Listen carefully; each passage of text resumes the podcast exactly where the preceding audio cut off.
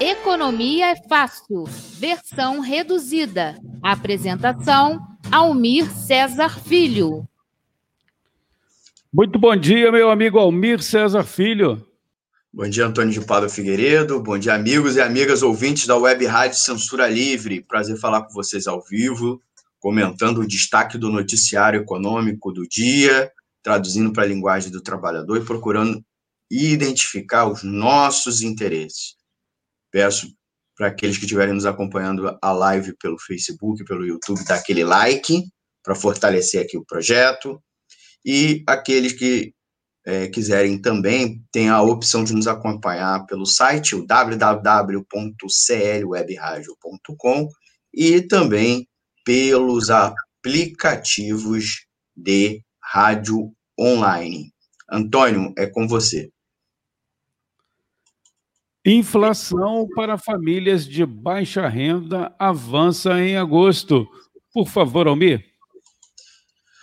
Antônio, a gente separou esse destaque até pelo impacto que ele tem sobre a população, especialmente a população mais pobre, que é, é mas é perceptível pela, pelo conjunto da população, que é a inflação, e especificamente uma inflação nos alimentos que vem se dando nos últimos meses, né? Nós estamos passando por um período de inflação baixa, é, muito ocasionado pela desaceleração da economia brasileira.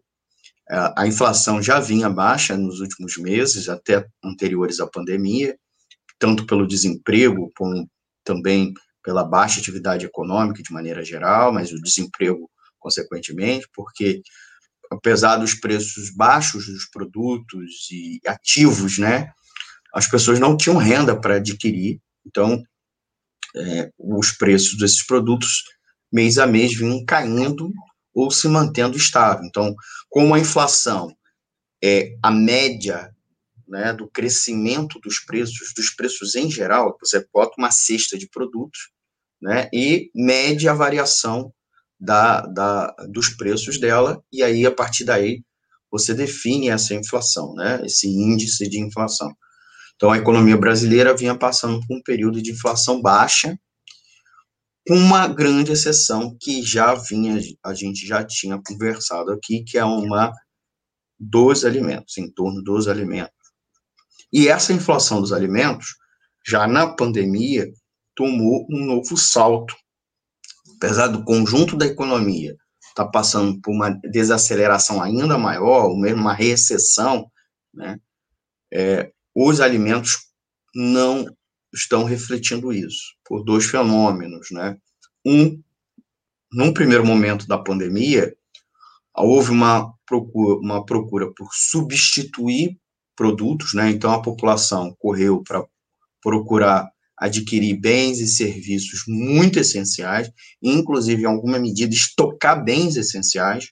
Então houve uma procura por, pelos alimentos, houve um salto nessa procura os alimentos.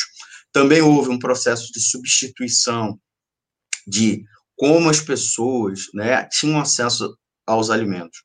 Uma parte da população é, consumia é, através de bares, restaurantes, né, uma terceirização do preparo. Então, esse contato com, com a aquisição dos alimentos passou a se dar de uma forma diferente. As pessoas passaram a pro, comprar principalmente no varejo, né? O que, que é o varejo? É o comércio que vende diretamente para pessoas. E o principal segmento do, do, varejo, que inclusive teve um salto na demanda, né, que ganhou até muito dinheiro, crescimento no consumo nesse período, foi os supermercados, que foi uma das poucas atividades comerciais que estiveram abertas, foram enquadradas como serviço essencial desde o início e se mantiveram em aberto. Isso explica um pouco a inflação pelo lado da demanda, né? Então, em todo o conjunto da população, da atividade econômica, houve alterações, mas no comércio, especialmente de alimentos, essa alteração se deu a favor dele, né? Agora, tem um outro fenômeno acontecendo, né? Houve uma inflação do lado da oferta, que nós já vamos entrar. Mas antes disso, eu queria passar para vocês é, os números da inflação, né? E das quatro, das oito classes de despesa, registraram alta. E quais foram as classes que registraram alta? Classe não é classe social, tá bom? A classe é agrupamento do tipo de bens e serviços, tá bom? Nesse caso, tá? Quais foram os, os, as classes de despesas que aumentaram? Alimentação, educação, leitura recreação, despesas diversas e saúde e cuidados pessoais. Justamente nós aqui conseguiríamos listar né, que houve uma mudança no perfil de consumo da população, seja, seja os ricos, seja os, os mais pobres, seja a classe média, no período de pandemia, e exatamente nesses itens, né? Alimentação, as pessoas, inclusive, passaram a comer muito e passaram a comer em casa. Então, houve uma alteração, né, na forma de adquirir, né? Educação, leitura e recreação, né? As pessoas ficaram em casa e passaram a adquirir bens para se entreter, particularmente leitura em casa. Despesas, despesas diversas é, tá associadas também a, a, um tipo de consumo é, das famílias em, casa. Saúde, evidentemente, cuidados pessoais também. É, quando a gente está falando em inflação, a gente está se referindo aqui ao IPC, né, o Índice de Preços ao Consumidor, e particularmente a classe 1, é, no mês de agosto, subiu 0,55%, ficando, é, ficando 0,05 ponto percentual acima de julho, quando o índice registrou uma taxa de 0,5%. Portanto, já era uma inflação considerável, assim, uma inflação mensal, uma variação mensal, né?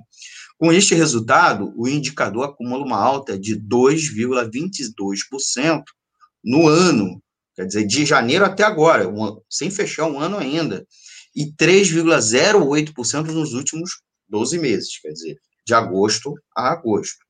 Em agosto, o IPC-BR, né, BR de Brasil, variou 0,53%. A taxa do indicador nos últimos 12 meses ficou em 2,77%, nível abaixo do registrado pelo IPC C1, tá? Nesta apuração, quatro das oito classes de despesa componente do índice registraram acréscimo em suas taxas de variação. É, vamos apontar aí, alimentação de 0,13% para 0,76%, educação, leitura e recreação, de, que variou negativo de, zero, de menos 0,61% para 0,09%. Despesas diversas, de 0,25% para 0,58%, e cuidado, saúde e cuidados pessoais, de 0,54% para 0,61%. Nestas classes de despesa, vale destacar o comportamento dos itens. Aí, em caso da alimentação, hortaliças e legumes, é, menos 12,48% para menos 7,55%. Então, os alimentos, principalmente os hortifruti, principalmente é, as os verduras e legumes, né, as hortaliças e legumes, é, seguem negativo. Então, não é o, entre o grupo alimentos o que mais cresce, pelo contrário, nós estamos ainda passando por uma deflação nesse item. É, e nós comentávamos que o impacto nos alimentos se dava em, principalmente nos alimentos ligados às commodities, que a gente já vai entrar aí para conversar, inclusive, um dos motivos da inflação que nós estamos passando nesse momento, que é uma inflação de custos não porque houve um grande sobressalto na demanda, né? A demanda aumentou muito grande e os produtores não conseguiram atender, então o preço aumentou. Nada disso. Estamos passando por um processo de inflação de custos. Mas vamos lá, mais um pouco, decompondo a inflação. Também tivemos aí uma, uma, um processo de despesa, de alteração né, é, do índice de inflação nos cursos formais, uma, que estavam com menos 1,55% para menos 0,17%, né? está crescendo, mas ainda é uma, um crescimento negativo. Serviços bancários, 0,22% para 0,81%. Portanto, nós estamos vivendo uma inflação das tarifas dos bancos, que devem estar se aproveitando justamente é, porque as pessoas estão mais em casa e devem estar utilizando os serviços é, de, de internet bank, estão tirando o couro dos seus clientes, e também artigos de higiene e cuidado pessoal, de 0,52% para 1%. Portanto, um crescimento considerável, né? As pessoas estão em casa, é, utilizando da, higiene e estão redobrando os cuidados de higiene, tomando banhos, saem, dire, voltam diretamente de casa, comprando desinfetantes, produtos de limpeza, né, álcool em gel, e isso tudo deve estar é, impactando nos artigos de higiene e cuidado pessoal. Em, em contrapartida, grupo, os grupos transportes, habitação, comunicação, vestuário tiveram recuo nas suas taxas. Por exemplo, transporte é, tinha registrado antes uma inflação de 1,12% para agora de 0,68%.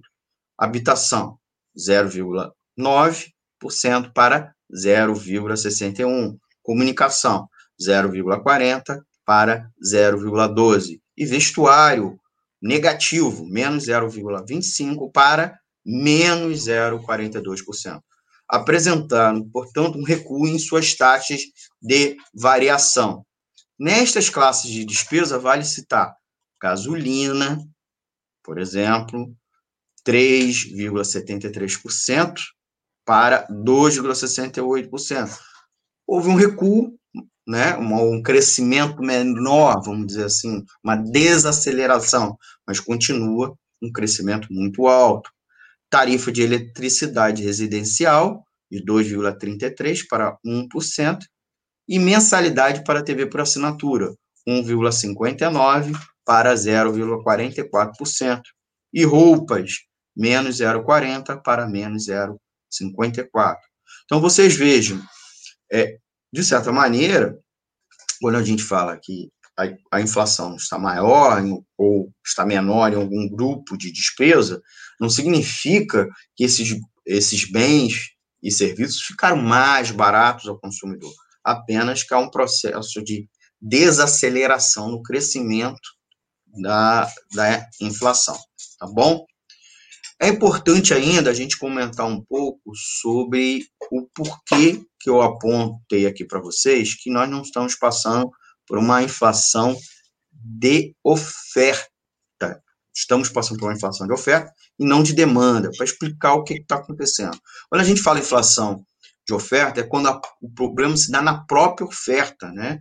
né? Lembrando aquela lógica de curva de oferta e demanda, que o preço, se, né? Se um preço é supostamente determinado pelas leis da oferta e demanda, se a demanda aumenta sem que a oferta acompanhe, o preço tende a aumentar para acompanhar, para compensar esse aumento da demanda. Se a demanda, de certa maneira, não aconteceu de maneira generalizada, apenas concentrada no setor de alimentos, o que está havendo na economia brasileira?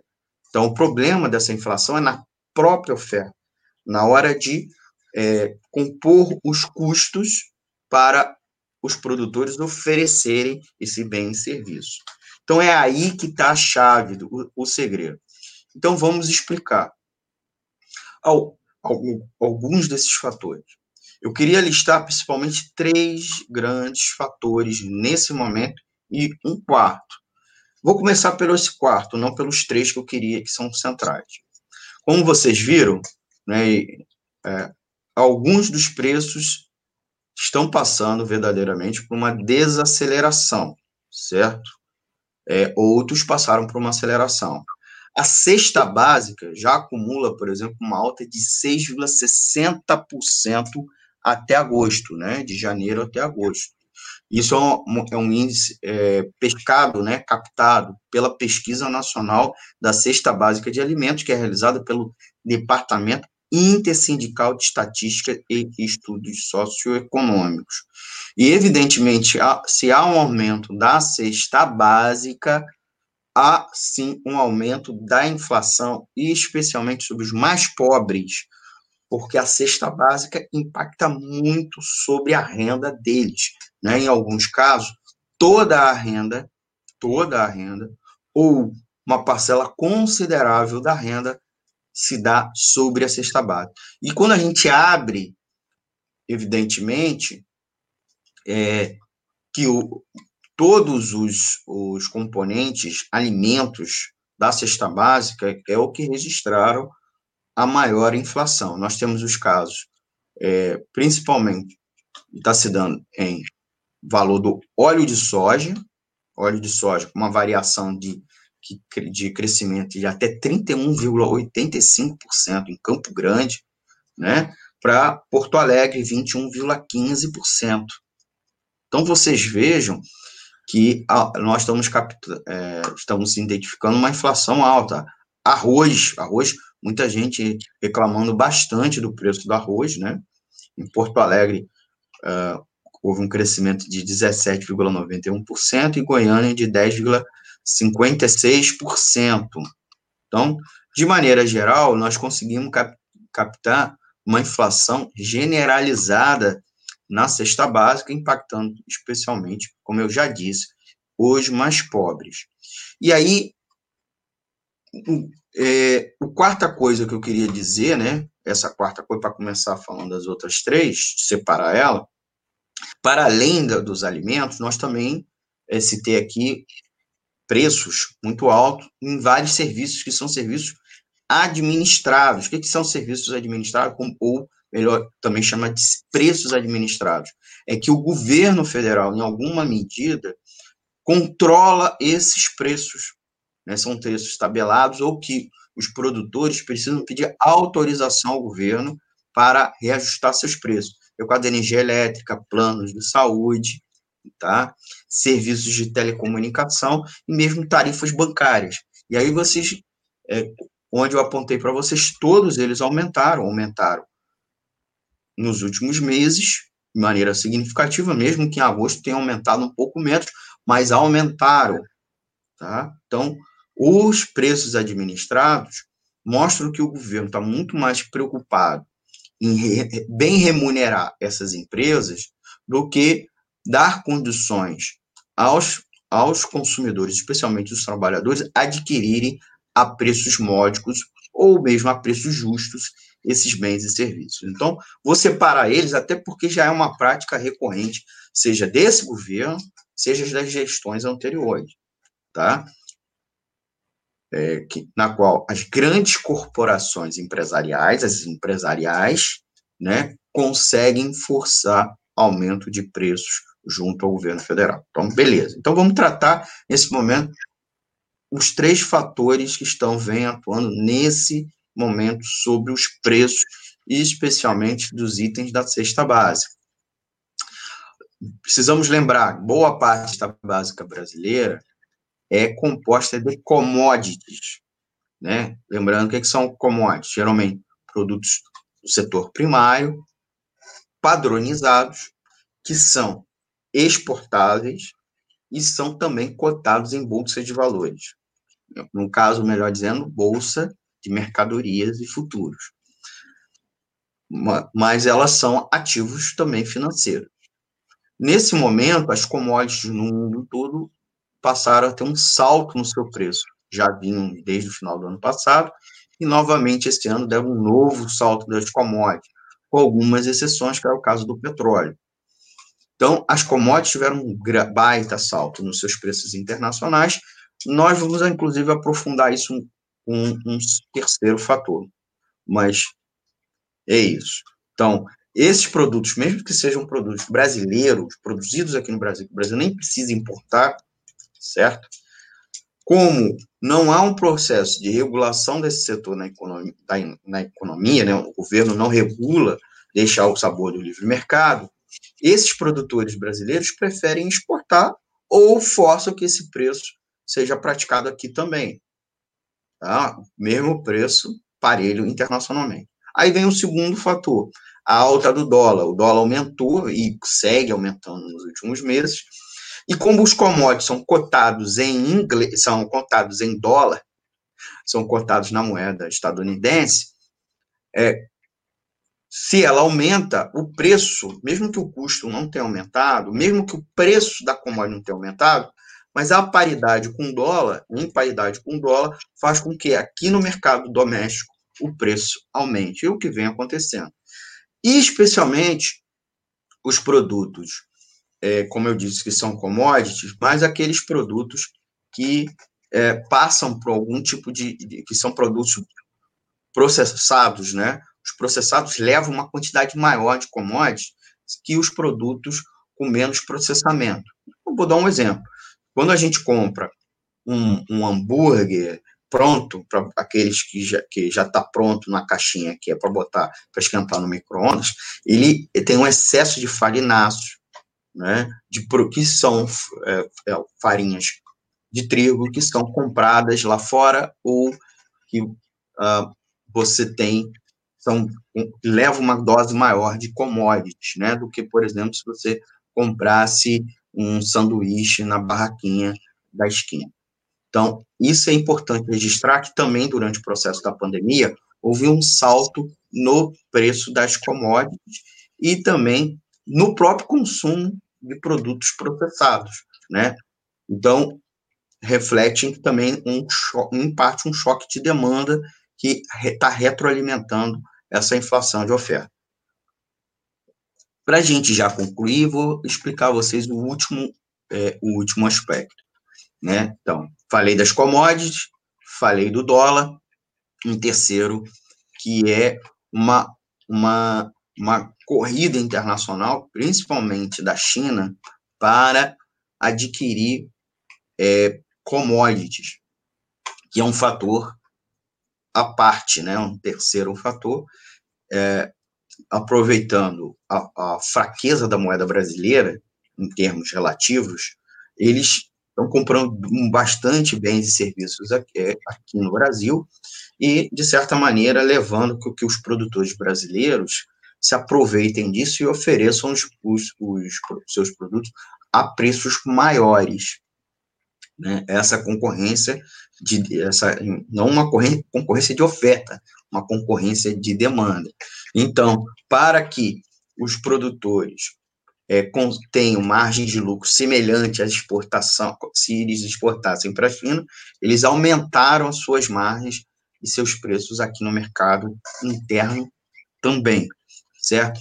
É curioso, porque tem vários setores do empresariado brasileiro que reclamam bastante da China, mas sabem tirar bastante sua lasquinha, se não da própria China, aqui no Brasil, certo? Inclusive o governo Jair Bolsonaro, né, fala muito mal da China, mas a, a, os segmentos das elites que orbitam o governo, né, estão aí, inclusive penalizando boa parte da população.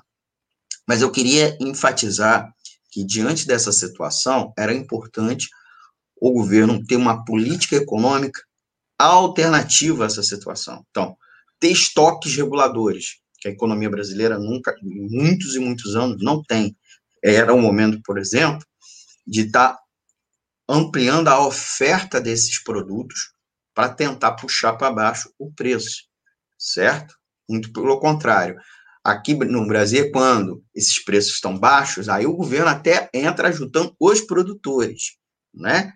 Quando eles estão de boa, ou muito na vantagem, então o governo finge que não é com eles, diz que é a lei do, da oferta da demanda, é uma questão do mercado, mas ter estoques é, reguladores, ter uma política de preço é muito importante. E nesse momento, até mesmo preços administrados, né, apoiar a agricultura familiar, especialmente vários setores que estão é, passando por dificuldades, especialmente o setor que produz hortaliças e legumes, poderia, em uma parte, estar sendo reconvertido para produzir esses itens né, e ampliar a oferta doméstica para puxar para baixo os preços aqui no mercado brasileiro. Além também de campanhas de educação é, alimentar, para que as pessoas mudem hábitos, né, para hábitos mais saudáveis e também mais econômicos. Então, é um conjunto de medidas que o governo deveria fazer, mas infelizmente ele atrelado aos interesses dos produtores de commodities, né, e os traders também os, os exportadores e em alguma medida também ao va grande varejo doméstico aqui do país não vão fazer nada. E aí penalizando cada vez mais a população, especialmente a classe trabalhadora. Antônio, com você. Almir, Almir é, tem uma questão rapidamente, não sei se você tem um tempinho aqui para o amigo. Rapidinho, Antônio, rapidinho. Você falou em estoque é, reguladores, o governo precisava ter. E a queda na produção, né, para o mercado interno? Eu me lembro na década de 90, por aí, um produtor pequeno, né, um município de Santo Antônio de Pada, no noroeste fluminense. Tinha lá uma produção do pequeno produtor, pequeno agricultor. Hoje, nenhum grão mais sai das terras agricultáveis de Santo Antônio de Pada. Isso também influencia no preço do produto. Aí temos o caso do arroz aí, né? Mas é poderiam falar de, de outras cidades. Ah, lá também na região, tomate, né? Tinha uma grande produção de tomate num distrito chamado Monte Alegre, também em Santo Antônio de Pádua. Isso também influencia essa, esse aumento aí é, nos preços para o mercado interno? Sim, Antônio. Eu até queria mostrar uma sugestão de leitura para os nossos ouvintes, que é, mas nesse caso já está um pouco desatualizado, que é o Censo Agropecuário 2006, essa publicação aqui, que é Agricultura Familiar no Brasil, Censo Agropecuário 2006. Nós já estamos sob a vigência dos dados de 2017, o censo 2017. E aqui ele aponta um dado importante para a gente, que é a queda da produção de alguns gêneros alimentícios, é, que as pessoas que estão fazendo compras no supermercado estão vendo que é justamente esses gêneros que tiveram alta nos seus preços, inclusive alta expressiva, né? Eu vi nos últimos dias postagem, várias pessoas fazendo, a, fazendo troça, né, piada com a, o preço do arroz, como o preço do arroz nos últimos anos vem aumentando bastante. E o óleo de soja também, né? Oi? Arroz e óleo de soja. Óleo, justamente, esses índices que eu falei aqui, que houve um aumento considerável nos seus preços. Há poucos anos antes, a gente ouvia muito falar do caso do feijão. Inclusive, o Brasil sendo obrigado a importar feijão. Nós chegamos a esse nível, né? Então, esses gêneros muito básicos da economia eram justamente gêneros produzidos e aí seguem sendo produzidos, especialmente pela agricultura familiar. Mas nas últimas décadas, nas últimas duas, três décadas, e os censos agropecuários vêm registrando isso, os censos agropecuários vêm registrando, queda na área é, de lavoura dedicada a esses gêneros, né? não é o caso da soja mas é, e por sua vez do óleo de soja, mas no arroz, do feijão, quedas das, da área plantada no Brasil, né? Porque os agricultores não veem vantagem em produzir esses gêneros, eles não conseguem margens de lucro, não conseguem cobrir custos de produção, né? São, são obrigados a utilizar técnicas produtivas que são caras, não conseguem obter resultados é, o governo também não disponibiliza extensão ou tecnologias que permitissem, né? É, o próprio Flauzino estava chamando aqui a atenção nos seus comentários, nosso amigo sempre acompanha aqui, o economista Flauzino Antunes Neto, dos custos de produção, né? Muitos insumos importados, inclusive a Petrobras nos últimos anos vem diminuindo ou mesmo paralisando sua produção de fertilizantes, né, de insumos derivados do petróleo. Então, esses insumos estão sendo importados, a, na qual é, ficam vinculados, portanto, ao dólar, e na alta do dólar, o resultado a gente está vendo é o aumento desse custo. Então, o produtor nacional de feijão e arroz não se sente propenso a, manter sua área, sua área de plantação e nós estamos com isso registrando muitos anos de queda, né, da lavoura. E aí o resultado a gente vê agora, né, menos, de, menos oferta desse produto, e aí essa, é, o, o volume desse bem na economia brasileira fica suscetível à inflação em cima dos consumidores. Então, uma boa política era ajudar a agricultura familiar, é, ter uma política também sobre os insumos agropecuários e fazer reforma agrária. Porque é o seguinte, o grande, o grande agricultor, né, o latifundiário, vulgarmente conhecido agora com o nome moderno de agronegócio, né, e ele, na verdade, ele não tem interesse em produzir alimentos básicos, ele quer produzir itens que vão gerar um, um lucro. E e na qual boa parte das técnicas produtivas são de grande extensão, né? E aí ele planta soja, planta soja, uma parte dessa soja é utilizada para ração animal, não é para produzir óleo de soja nem para alimentação humana.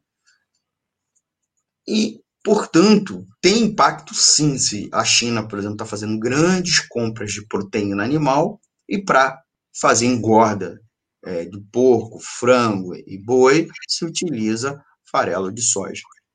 E o resultado a gente está vendo. Parte é, dedicada, a soja que seria dedicada para óleo de soja, sendo utilizada, por exemplo, para é, é, é a ração animal. Então, há um problema que precisa de regulação na economia brasileira. Mer o mercado não é sempre perfeito. Aliás, nunca é só na cabeça dos ideólogos neoliberais. E aí entraria o governo fazendo uma política econômica, né? Política econômica, coisa que não faz. A política econômica desse governo é penalizar os servidores públicos, culpar eles pelos problemas, criar o mito dos, do inchaço, falar de privatizações e reformas neoliberais que é retirar direito do trabalhador. Então, é nesse sentido, certo? E aí não adianta o governo ficar falando de que os supermercados têm que ser patriotas, né? Aí, a coincidência, eu até estou falando, o, o Flauzino até colocou aí como comentário, né? Não adianta você falar. Inclusive, lembrando que boa parte das, das redes dos grandes, dos grandes supermercados brasileiros são multinacionais, né? São empresas, algumas delas, inclusive, são francesas, né? é, duas das grandes redes de supermercado brasileira têm sede na França, e outras são ligadas aos Estados Unidos, outras têm uma é, propriedade é, também europeia, mas de outros países. Então, não adianta dizer apelar patriotismo, isso aí é, é conversa para o Bolsonaro conversar com a, o próprio eleitorado cativo dele. O que precisa era intervir, era criar uma, uma, uma intervenção através de política econômica né? É, antigamente a gente tinha redes públicas de supermercados, mas a gente pode ter estoques reguladores, nós podemos Você ter... era nascido ainda, mas eu lembro, Almir, desculpe te interromper. Não, pode falar. O Sarney é mais ou menos isso aí, né? É, é, bo, é uma bobajada, é empurrar, é empurrar essa solução, né? De, é, é empurrar essa, a solução econômica para a atuação individual das pessoas, né? É igual dizer o seguinte: vamos boicotar. O boicote, o boicote ele não funciona desse jeito, certo? Porque se você não consome, o outro está consumindo, certo? Outra pessoa precisa. Ele tem que ser acompanhado por uma outras medidas. Se não existem outras medidas, só existe o boicote, ele não funciona. Outra coisa é uma fiscalização do, do cidadão, né? Outra coisa é apelar para a boa vontade do empresário. Olha, eu sou empresário, é, não sou ligado a essas multinacionais, mas eu tenho minha, meu mercadinho. Se o vizinho, o mercadão, está vendendo, o supermercadão está vendendo a um, a, o arroz, antes vendia a 5, está vendendo a 10, eu vou vender, a, continuar vendendo a 5? Não, não. Eu tenho que vender a 6, eu tenho que vender até mesmo a 10, ou, ou a menos. Então não adianta apelar a esse brilho. O que o governo tem que fazer é intervir, é cumprir o papel dele, né, que ele foi eleito para isso, na qual existem servidores públicos concursados, dispostos, inclusive, a fazer isso, cumprir o seu papel de poder público. Inclusive porque, em alguma medida, pode estar acontecendo crime de economia popular, certo? Existem leis para isso e que o governo não quer usar essa lei. Por quê? Porque esses grandes empresários é quem financiam as campanhas dos políticos. Então, eles não querem se enfrentar, certo? Porque na hora da eleição eles precisam. Ou esses, esses empresários podem fazer campanhas publicitárias contra o governo, certo? Então, é, esse é o problema. Então, esses, esses políticos à frente, tanto à frente é, dos ministérios de economia, mas também acima deles, não querem fazer nada. Então, o que nós precisamos é política econômica para resolver esse problema para a população mais pobre. E aí a maldade é que para o ano que vem o, o salário mínimo vai aumentar uma merrequinha de nada. Existe toda uma ação para não aumentar salário nenhum da população, mas os preços, principalmente da cesta básica, estão dando verdadeiros saltos mês a mês. Né? Então, para os trabalhadores, nada, para os ricos, deixa eles quietos fazendo o roubo que eles quiserem, porque no fundo, no fundo, os preços são é, que estão sendo praticados, subsídios da cesta básica, são um verdadeiro roubo. É isso, Antônio. Muito obrigado, Almir. É, deixar um abraço aqui para o Flauzino, né, nosso ouvinte, também integrante da equipe do Economia Fácil, versão estendida. E por falar no Economia Fácil, versão estendida, já temos pauta para quinta-feira, Almir. Não, ainda não fechamos, não, Antônio. Mas em breve, aí, aí você vai divulgar você vai ser o primeiro a divulgar aqui na programação da Web Rádio Censura Livre. Tá Dirley não perguntou ainda não, né? não, ainda não, mas a gente deve fechar ainda hoje, tá bom? A gente deve fechar ainda hoje, é, é porque eu estava lá ajudando na pauta do Censura Livre, do, do Cinema Livre, aí a gente precisava coordenar as duas pautas, mas ainda hoje a gente fecha e você não, não vai divulgar hoje, mas amanhã, no Boletim Censura Livre, a gente convida os ouvintes para estar tá ouvindo e a gente vai divulgar aqui tá, a pauta do, do, do Economia Fácil dessa semana, né? Como está uma semana com uma agenda econômica bem complexa, eu mesmo ainda não estou na dúvida, tá legal? É, tem muita coisa acontecendo aí, é, essa pois é, situação é, do veto, né? Do veto do, do governo. Tem, aliás, são dois vetos, não sei se o segundo vai entrar em pauta, né? O primeiro diz respeito aí à questão do, do carinho, né? Do carinho do governo às igrejas, né? Perdão da dívida. Perdão de um bilhão, né? De dívida. Isso, perdão da dívida das igrejas. E o outro diz respeito a, é isso mesmo, desoneração, não é isso? Da Folha? Isso, isso. Então tem uma agenda econômica bem, inclusive diretamente ligado ao governo, né, votações bem complicadas, e aí, inclusive, a gente pede aos nossos ouvintes para acompanhar aqui a Web Rádio Censura Livre, para ficar ligado nessa agenda econômica e a gente conversando com vocês, tá bom? A qualquer momento a gente pode voltar ao vivo e bater um papo a respeito dela, tá bom, Antônio? Muito obrigado, gente... boa semana. É, agradecer a você, agradecer aos ouvintes, agradecer ao Flauzino que estava aqui é, nos prestigiando e também ajudando aqui é, desenvolver o bate-papo. E até a próxima edição da Economia Fácil, versão reduzida. Até semana que vem ou a qualquer hora, né? Dependendo, a gente entra em plantão. E, é claro, Economia Fácil, versão estendida, quinta-feira, às 20 horas, aqui na Web Rádio Censura Livre. Tchau, tchau, Antônio. Um grande abraço, meu amigo. Um abraço.